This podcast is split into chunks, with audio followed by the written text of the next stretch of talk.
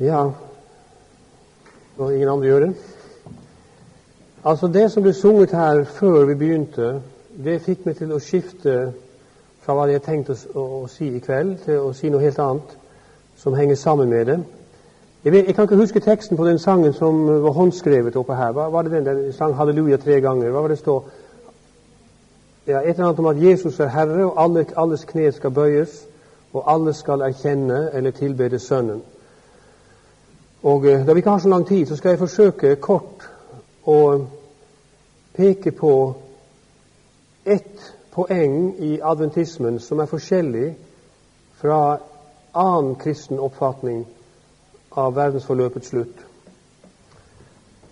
Og Da skal jeg benytte tavlen her. Har du en tørr svamp? Tørr svamp, ja. Takk. Eh, det er sånn at eh, for en tre-fire uker siden i Nærum menighet, hvor jeg bor, så i en sabbatskoleklasse sier prest, en prest leder sabbatskolen, og så blir det sagt eh, Eller han sier Hvordan kan det være at Nei, han sier Skulle det være sånn at vi som adventister i dag ikke behøver å engasjere oss i forkynnelsen av Jesu ankomme, for det gjør jo så mange andre. Tidligere var det mer eller mindre, altså nesten bare adventistene som gjorde det. I dag gjør alle det. Deler av Indremisjonen, Den lutherske kirke, baptister, metodister, pinsemenigheten, Frelsesarmeen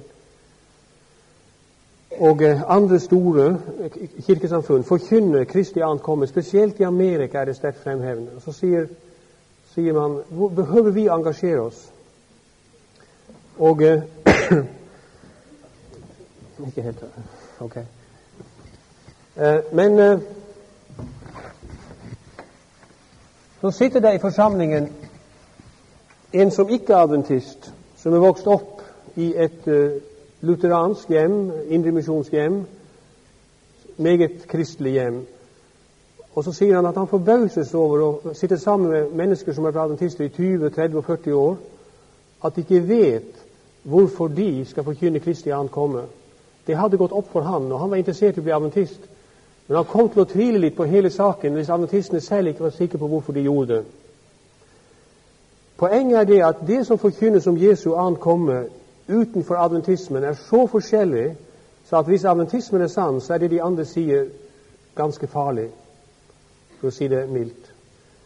Man må komme ut av den oppfatning av Jesu ankomme som er alminnelig i verden i dag. Den sangen der som, som ble sunget om at alle skal bøye kne og Jesus skal æres, det kommer ikke til å skje før Jesus Kristus kommer igjen en annen gang. Og det er det som er en stor pointe, en meget viktig poeng, et meget viktig poeng i adventismen. At før Kristus kommer en annen gang, er det et mindretall av menneskeheten som anerkjenner ham. Men etter at han er kommet annen gang, når han kommer tredje gang, vil alle, alle anerkjenne ham den onde selv inkludert. Men da er det jo for sent for å arve frelse. Og eh, nå vet jeg at de fleste av dere kjenner dette veldig godt, ut og inn, så å si, men jeg tillater meg å bruke litt tid på det likevel. For du unnskylder hvis jeg hoster en gang iblant. Jeg har hostet i mer enn ett år og er glad for hver time som går uten at jeg gjør det. eh, hvis vi sier på vår tidslinje, som jeg pleier å tegne opp, at Kristus kommer igjen her på dette tidspunkt, så sier vi K2K. Det er Kristi ankomme. Så vet vi at vi har etter Kristi ankomme av de såkalte tusen år. Så har vi her Kristi tredje komme. Og så har vi her den endelige dom. Men før det har vi det som vi kaller plagene. Vi pleier å tegne det sånn. 1, 2, 3, 4, 5, 6, 7. De syv siste plager. Og så sier vi her er nådens tid forbi. Og så sier vi fra 1844 frem til det tidspunktet er, kan mennesket frelses. Men etter det tidspunkt blir man ikke frelst. Så det er det ingen andre enn adventistene som sier. Hva man ellers sier om Kristi ankommer, det er at når, Jesus, når han kommer, når Kristus kommer annen gang, så vil f.eks. jødene omvende seg til ham og godta Jesus fra Nasaret som Messias. Og jødefolket vil som et folk misjonere i verden og vinne verden. Derfor finner du mange beskrivelser av herlige tusen år. Ingen forurening, hva heter det? Forurensninger, ingen forurensning, ingen miljøkatastrofer, ingen krig, ingen sykdom. Den som dør 100 år gammel, dør ung, osv. Man siterer en hel del løfter fra Bibelen som var gitt til Israel, det gamle Israel, og så anvender man dem på Kristi ankomme og forestiller seg en verden i intens lykke, hvor alt bare blir bedre og bedre, og til sist så bøyer alle kne for ham og anerkjenner ham og er hans barn. Så denne universelle frelse, den benekter adventismen. Den katolske kirke lærer også universell frelse, på den måte at uh, mennesket, hvis det makker rett her i livet, så vil Kirken via sin eh, uh, misjon her i verden, i den posisjonen den har, tildele mennesket evig liv. Si ja eller nei til frelse. Men hvis det nå ikke går det helt godt i livet, og du kommer på avveier, så tar Gud skjærsilden og tiden etterpå til hjelp, så du til sist blir lutret, som det heter, og renset, og så står du frem lykkelig og ren og frelst. Altså denne universalisme, den idé at alle blir frelst, den benekter jo vi. Jesus sier mange går på den gale vei, få av de som finner den rette vei. Og Til sist så sier han mange skal finne troen på jorden i det hele tatt når det kommer. altså min oversettelse. Det er det som gjør det spesielt å være adventist i denne sammenheng. Hvis du ikke får avklart ditt spørsmål om Gud og Hans annet kommer før Han kommer, så blir det aldri avklart til gang for deg. Forestill deg at uh, nå som du kjenner til eh, den første oppstandelse her. Vi kaller her den første oppstandelse. Og her den annen oppstandelse som skjer her. Adventismen sier det er veldig viktig om du står opp fra de døde her, eller du står opp her før de tusen år eller etter de tusen år. De som står opp her, står det om dem står det at døden ikke skal ramme dem. Det skal ikke være mer sorg og skrik og pine osv. Døden er ikke med. Så de står opp for å leve for bestandig. Men så er det noen som står opp her til doms. Dødens og dommens oppstandelse. Det å stå opp for så å dø. Derfor man har en oppfatning at gjennom tidene så har jo folk gått i graven i den normale død. Så det er den første død. Den normale død. Så har du den annen død. Det er døden her. Så du har en første oppstandelse og en annen oppstandelse, så har du en første død og en annen død. Og det er veldig viktig å få understreket at det gjelder Hvis du skal redde ditt skinn, altså bli med det, på den nye jord og være borger der, så hvis du ikke lever til Kristus kommer, så må du være her i denne oppstandelse. Eller så står du opp her og skal innse din fiasko og din fortapelse, for så å dø og ikke være mer.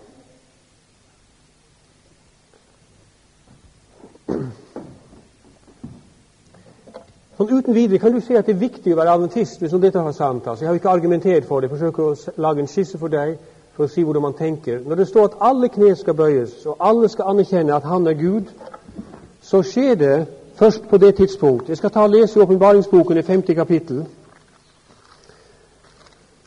Det var helt uh, utenfor det jeg hadde tenkt, men det får nå så være. Det står at i dette kapittelet i åpenbaringsboken står det at da, eh, Johannes ser Gud sitte på sin trone, og Gud Faderen han har en bokrulle i sin hånd.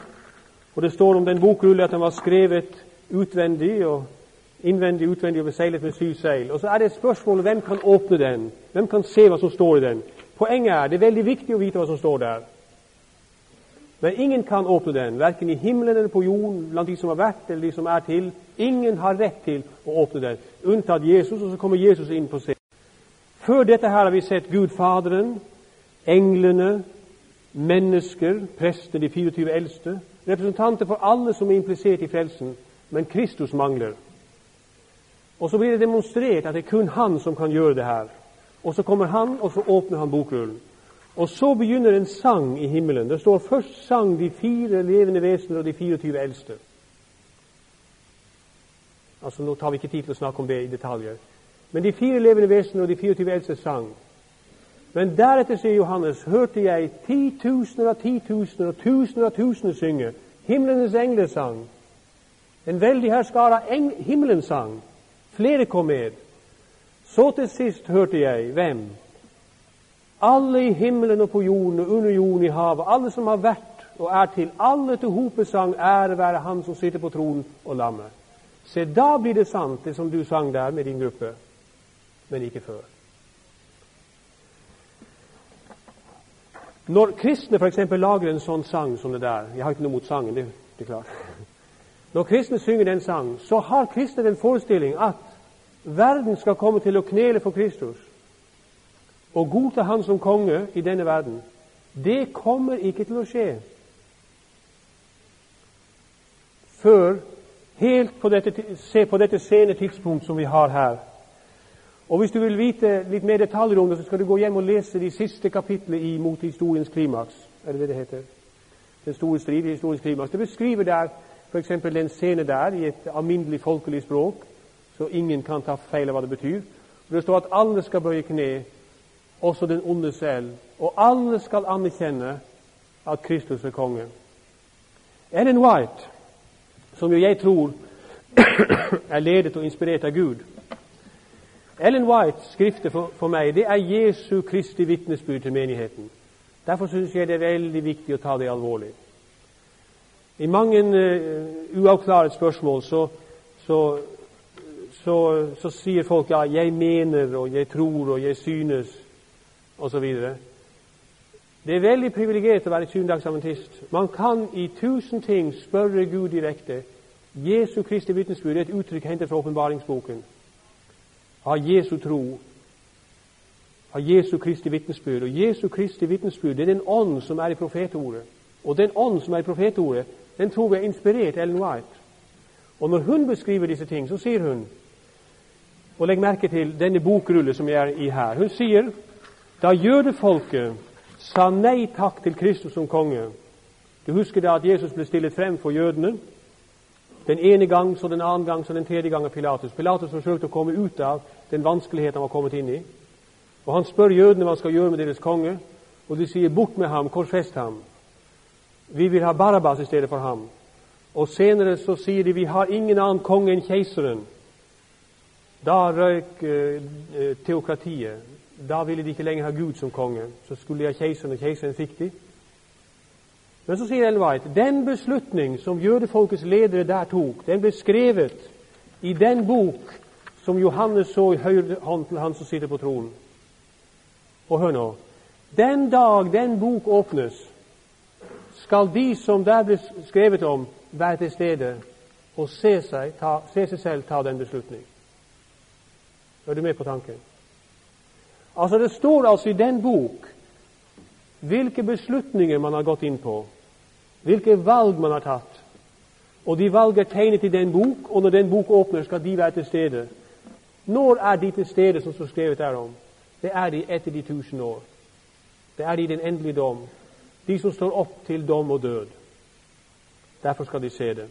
Og kan forestille seg den skjebne det må være for Judas. Judas har jeg tenkt på helt fra jeg var ung av. Fordi på mange måter så følte jeg det var så lett å være som Judas.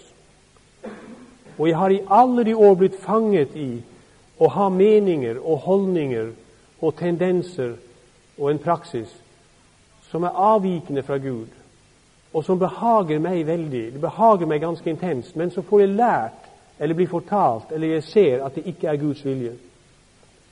Og det er veldig lett å være som Judas. Men Judas fikk jo mange sjanser. Disse tre og mer enn tre årene han var sammen med Jesus, fikk han gang på gang denne påminnelse om Guds godhet og Guds gode ønske for ham, og han ville gi ham fremtid og gi ham håp. Men han sa nei, nei, nei til han siste var så forherdet han kunne ikke si annet enn nei. Forestill deg at Judas også kommer frem den dag der og skal se seg selv forråde Kristus, Se han selger Kristus for 30 sølvpenger. Se seg selv henge seg. Altså, hele den tragedien skal rulles opp. Og hvis det er det vi taler om, så er det ikke det samme som man forkynner i verden i dag. For en sådan tragedie kjennes ikke i, kristen, i kristenheten. Man forstår ikke den tragedien. Derfor må du gjøre det klart i dag om du er søndagsadventist eller ikke. Om du vil være søndagsadventist eller ikke vil være. Det er avgjørende for hvordan du oppfatter ditt livs skjebne. Å anerkjenne Kristus skal du komme til i alle tilfeller. Det avgjørende er hvor når du gjør det. Og Det som er unikt i adventismen, er at når Kristus kommer annen gang, da nytter det ikke med en etterforklaring. Forklaringen som skal gis, må gis på forhånd. Derfor må du være viss på disse ting før det skjer. Jeg skal si det på den måten. Da Jesus gikk hen og døde og ble korsfestet, ble hans disipler veldig forferdet. De var rystet, totalt rystet. Men det var ikke alt avgjørende at de ikke hadde forstått hva Jesus gjorde, for han kunne forklare det etterpå. Husk han kom sammen med dem i rommet ovenpå der hvor de skjulte seg for jødene. Han gikk med dem til Emmaus på veien der og forklarte. Og så møtte han 500 av dem en gang oppe i Galilea. Og så ledet Guds ånd dem til sannheten, som han sier. Vi sender sende Det hellige ånd, han skal lede dere til hele sannheten. Så de kunne forstå hva som hadde skjedd etter at det var skjedd. Det, det, det, kjenner vi veldig godt til fra evangeliene. Et annet eksempel vil være 1844, som vi har skrevet opp her. Da Jesus ikke kom igjen 1844, ble adventistene den gang rystet. Det var latterlig å være adventist. Det var forferdelig. Det Så de gråt, og de gråt hele natten den 22. oktober. Den 23. oktober, dagen etterpå, gikk det opp for én av adventistene hva de har gjort feil. Da forsto han plutselig at Jesus ikke skulle komme igjen, men skulle gå inn i det aller helligste den himmelske helligdom. Det forsto de etterpå. Først skuffelsen, så forståelsen. Først korsfestelsen, så forståelsen. Nå skal jeg fortelle deg noe. Hvis du ikke forstår hva Jesus vil gjøre i dag før han kommer igjen, kommer du aldri til noen sann forståelse.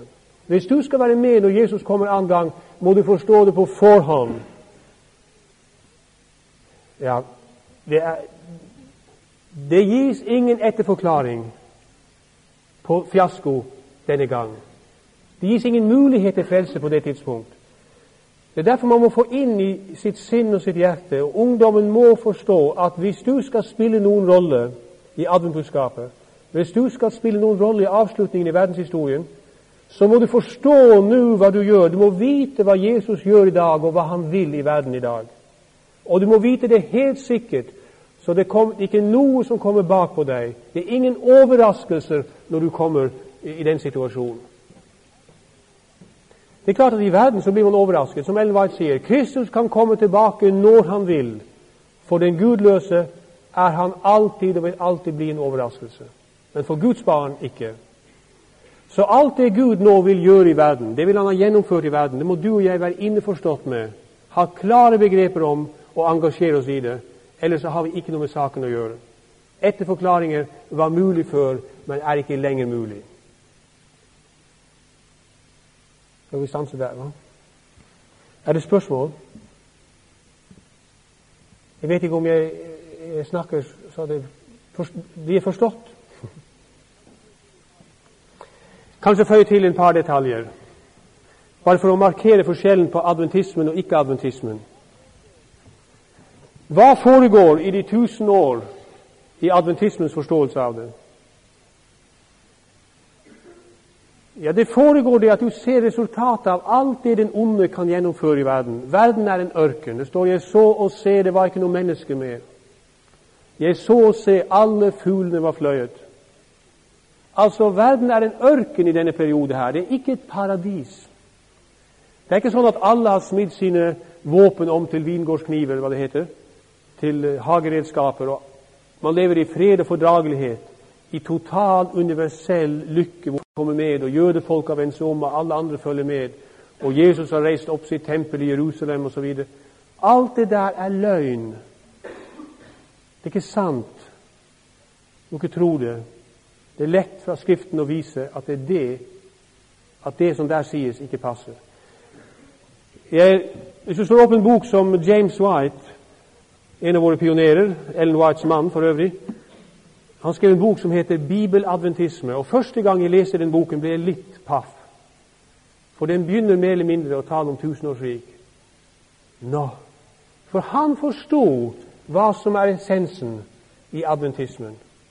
Det å begripe at innholdet i Guds rike, effektueringen av Guds rike, det som skal skje i verden i forbindelse med Guds rikes gjenopprettelse, må skje før Han kommer. Mens Gud er i himmelen, Jesus er i himmelen, og vi her, skal Han opprette et rike i denne verden. Den teksten som vi leste for i dag, som vi ikke skal komme inn på i kveld, men bare gjenta den for deg, og så komme inn på den kanskje i morgen, det var apostelgjerningene, det tredje kapittel, 19 til 21. I det 21. vers står det at Kristus skal bo i himmelen. Himlene skal huse ham. Kristus skal bo i himmelen inntil den tid da alt det blir gjenopprettet som Gud har talt om ved sine hellige profeters munn fra eldgamle dager av. Tror du at Gud vil opprette eller gjenreise noe av det han har sagt? Det kan du ikke tro når du leser teksten. Alt det han har talt. Alt det Gud i, i, i, i sitt ord har åpenbart å være hans vilje, skal levendegjøres og virkeliggjøres i verden før han kommer. Derfor venter mange på Kristi annet komme helt forgjeves. Og adventistene venter også forgjeves, for vi er ikke sånn entydige lenger som, ble, som det blir antydet her av de spørsmålene. Vi vet liksom ikke riktig hva vi tror. Som Ellen White sier, adventistene de tror, de vet ikke hva. Og det er jo trist at det er kommet derhen. Men Jesus kommer ikke igjen. Han blir i himmelen. Himlene skal huse ham inntil alt det er gjenopprettet som han talte ved de hellige profeter fra eldgamle dager. Sånn er det jo ikke i en annen oppfatning. Nei, da står det at Jesus kommer igjen, så skal han opprette og gjenreise alt. Nei. Vel, la oss eh, Jeg håper at eh, jeg kommer rundt i noen klasser, i de forskjellige klasser, og så vil jeg snakke noe omkring adventismen, men ikke det som vi snakker om her om kvelden. Kanskje snakke litt om menneskesyn, snakke litt om sabbaten, det vet jeg ikke. Og vise, forsøke å vise i hvert fall hvor aktuell og hvor enestående klar adventismen er i forhold til andre oppfatning av mennesket, f.eks. I Danmark har det pågått en debatt i to-tre år, intens debatt omkring menneskets natur.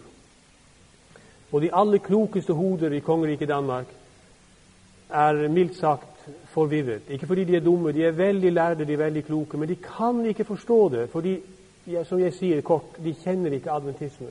Hvis du kjenner adventismen, så faller alle brikkene på plass. Og det, altså, misforstå meg ikke, det er relativt lett å forstå. Tingene henger sammen, tingene har mening. Jeg skulle ønske at det var sånn at du og jeg fikk fatt på, fikk øynene opp for hvor enestående privilegerte du er. Og så vil jeg forsøke disse få kveldene vi er her, å snakke litt omkring helligdomstjenesten. Det er et sort kapittel for mange adventister. Og Helligdomstjenesten er en omfattende sak. Men jeg har tenkt å ta frem bare én enkel side ved helligdomstjenesten som forteller om forståelsen av frelsen og Kristi ankomme. Helt enkelt med noen streker på tavlen og håper at du kan få noe ut av det. At det kan hjelpe deg og spore deg til å lese. Og så berører jeg kanskje andre ting i klassene utover. Men for i kveld får det være sånn at en sang viser det samme for oss som det betyr for andre kristne. Når Billy Graham forkynner Jesu ankomme, er det veldig vanskelig etterpå for folk til å godta adventismen. Når andre kristne samfunn taler om Jesu ankomme og de lykkelige tusen år, virker det destruktivt og negativt når adventistene kommer og sier at verden skal ende i en ørken. Og når man taler om tilgivelse og nåde og frelse og halleluja i alle samfunn, så kommer adventismen og sier du må gjøre opp ditt liv, du må stille det på Guds side, du må kjenne og leve sannheten før den time kommer. Du må vite hva Gud nå vil, og du må gjøre det.